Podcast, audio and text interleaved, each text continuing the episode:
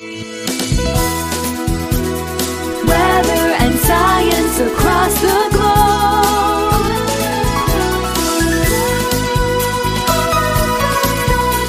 The Weather Jazz Podcast. Hi, everybody. Welcome to Weather Jazz, a world audience podcast about anything and everything weather, science, earth science, astronomy, geology, virtually anything in the science realm. But from time to time, on Fridays, especially on Fridays, we will do off topic things as well. I've got something planned that I'll tell you a lot more about in the month of April, which begins tomorrow. How about that? We go deeper and deeper into spring.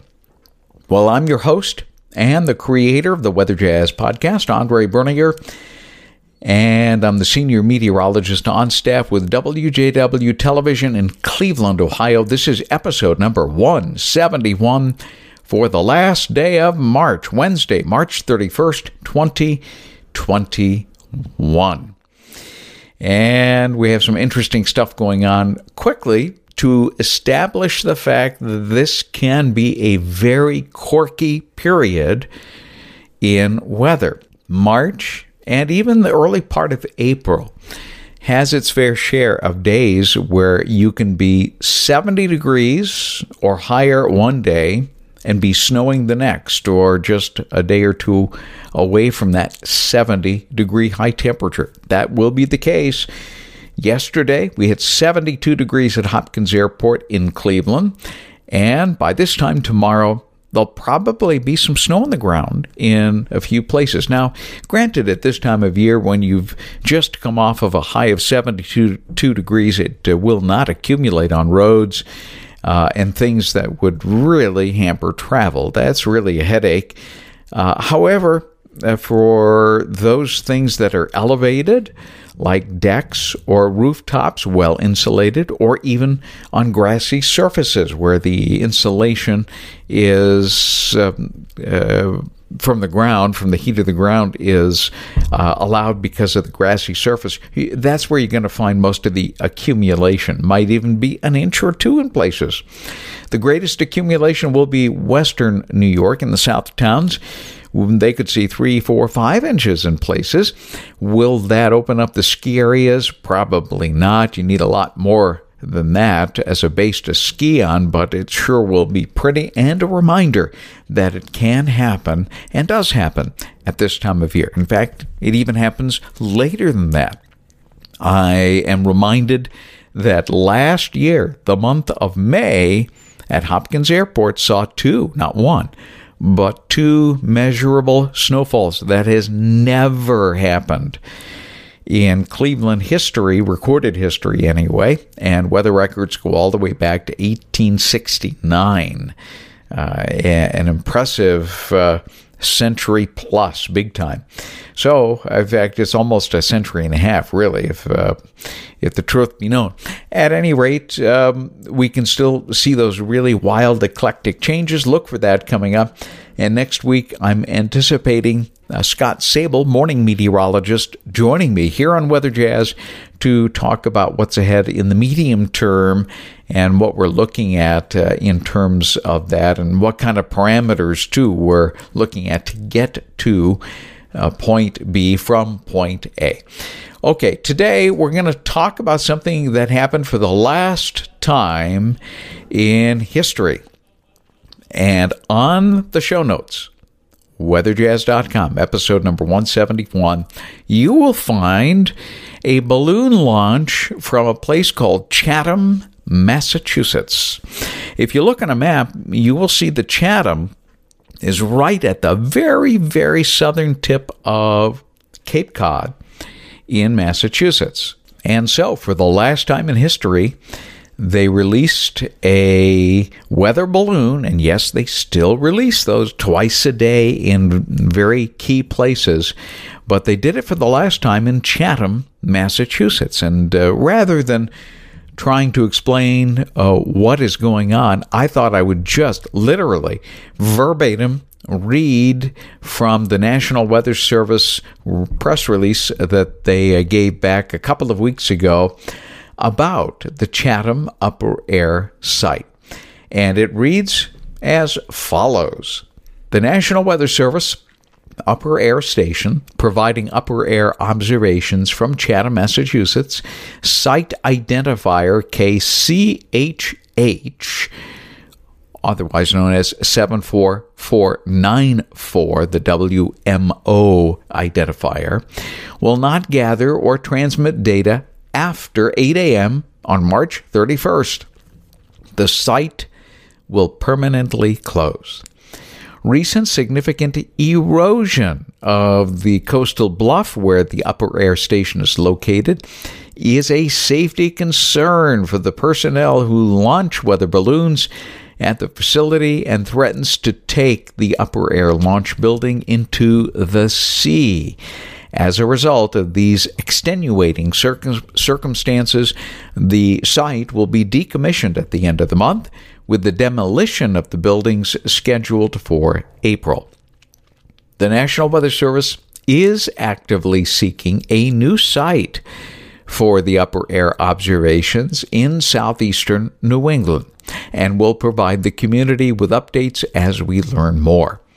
Nearby upper sites, Brookhaven, New York, Albany, New York, and Gray, Maine will continue to provide observations for our weather forecasting models and help our forecasters deliver accurate and timely watches and warnings.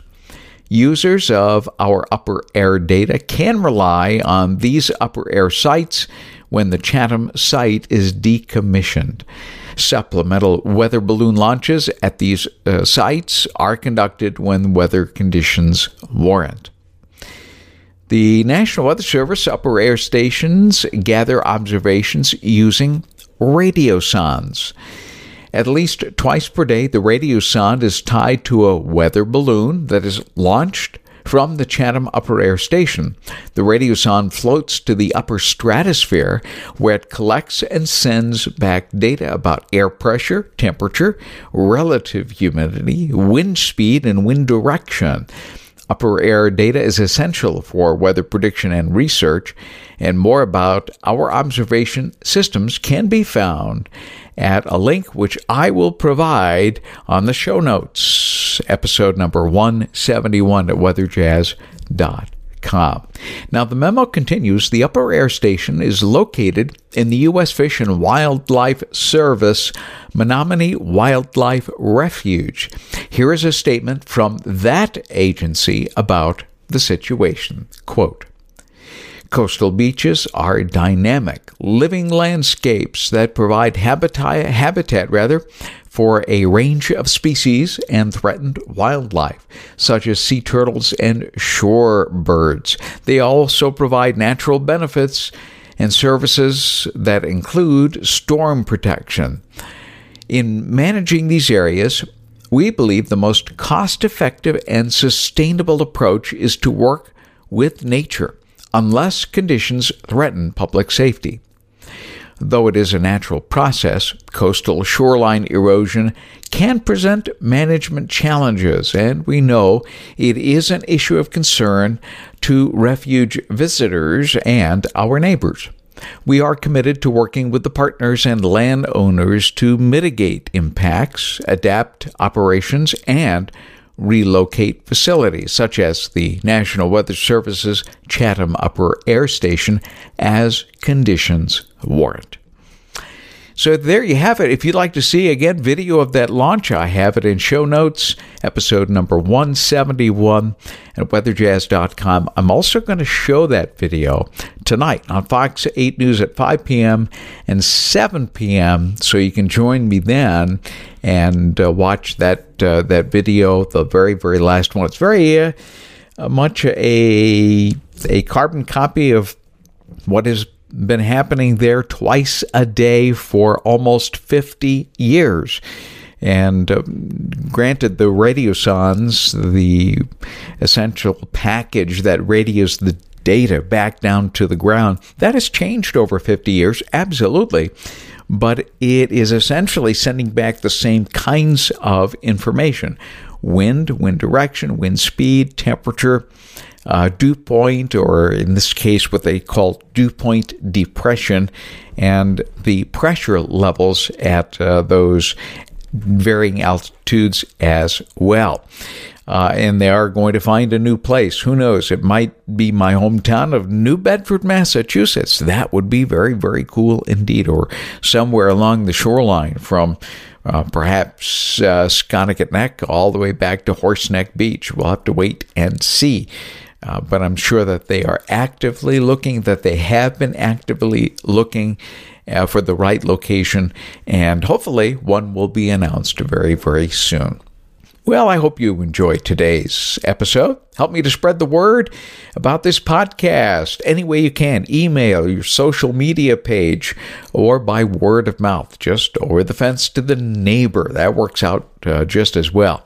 And special thanks to a brand new supporter. I want to thank Dale Osborne for joining our group. He lives in Kirtland, Ohio. And because he has uh, joined the supporter list, still in the month of March, he gets a copy of my book, The Extra Mile. We'll be getting that in the mail to you very soon, Dale. And today is the last day that you can do that. So, if you've been thinking about becoming a supporter, uh, well, do it today and you can get a free book. And uh, so that's waiting to get into your hands. It's called The Extra Mile. It's a book I wrote in 2011 essentially an autobiographical timeline, but not about me. It's about the people that have made me and invested in me to make me who I am today. Uh, and so uh, it was a wonderful book for me to write uh, back when I did. Uh, and I hope you enjoy it, Dale and uh, spread the word. Who knows? Maybe that book is going to end up in a little free library because we're going to talk about little free libraries beginning this Friday, an open line Friday. More on that just a second. All right, who are my supporters? Dale Osborne from Ohio. Also from Ohio, Will and Tanya Kraus and family, Christine Barnes and Rose Moore. In Vermont, Victoria Singer. In Florida, Bill Martin. And in Tennessee, Andrea Rich. Please think about becoming a supporter today. And if you do it today, you'll get a, free copy of The Extra Mile. If you do so today, by the way, all the links are at the bottom of every episode at weatherjazz.com. And if you do become a supporter today, make sure you send me an email, follow up email, weatherjazz at yahoo.com that way, I can get the information that I need to send you your book. Well, if you have a question or a topic suggestion, or you just want to say hello, I welcome that. Please, you have two different ways to contact me. One is by email, it's weatherjazz at yahoo.com. The other is via the Weather Jazz Podcast Audience Connect line. That's 234 525 5888. Again, 234 525 5888. And if that's too fast, or you're driving listening to this podcast, not to worry, just go to weatherjazz.com and all that information is at the bottom of every single episode that there is.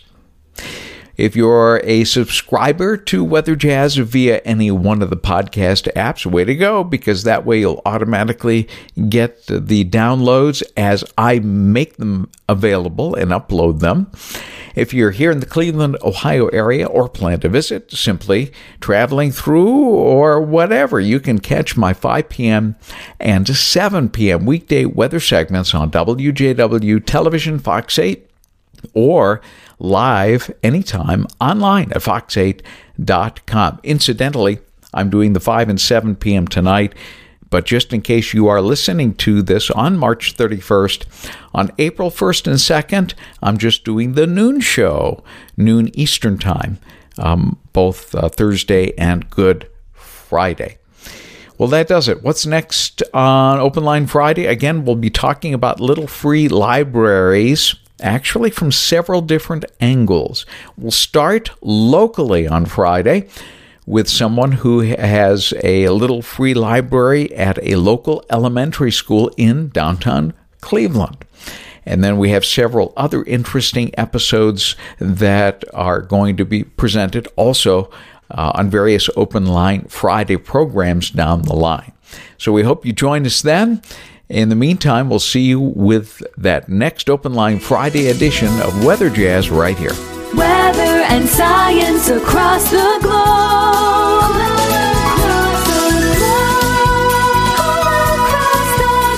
The Weather Jazz Podcast.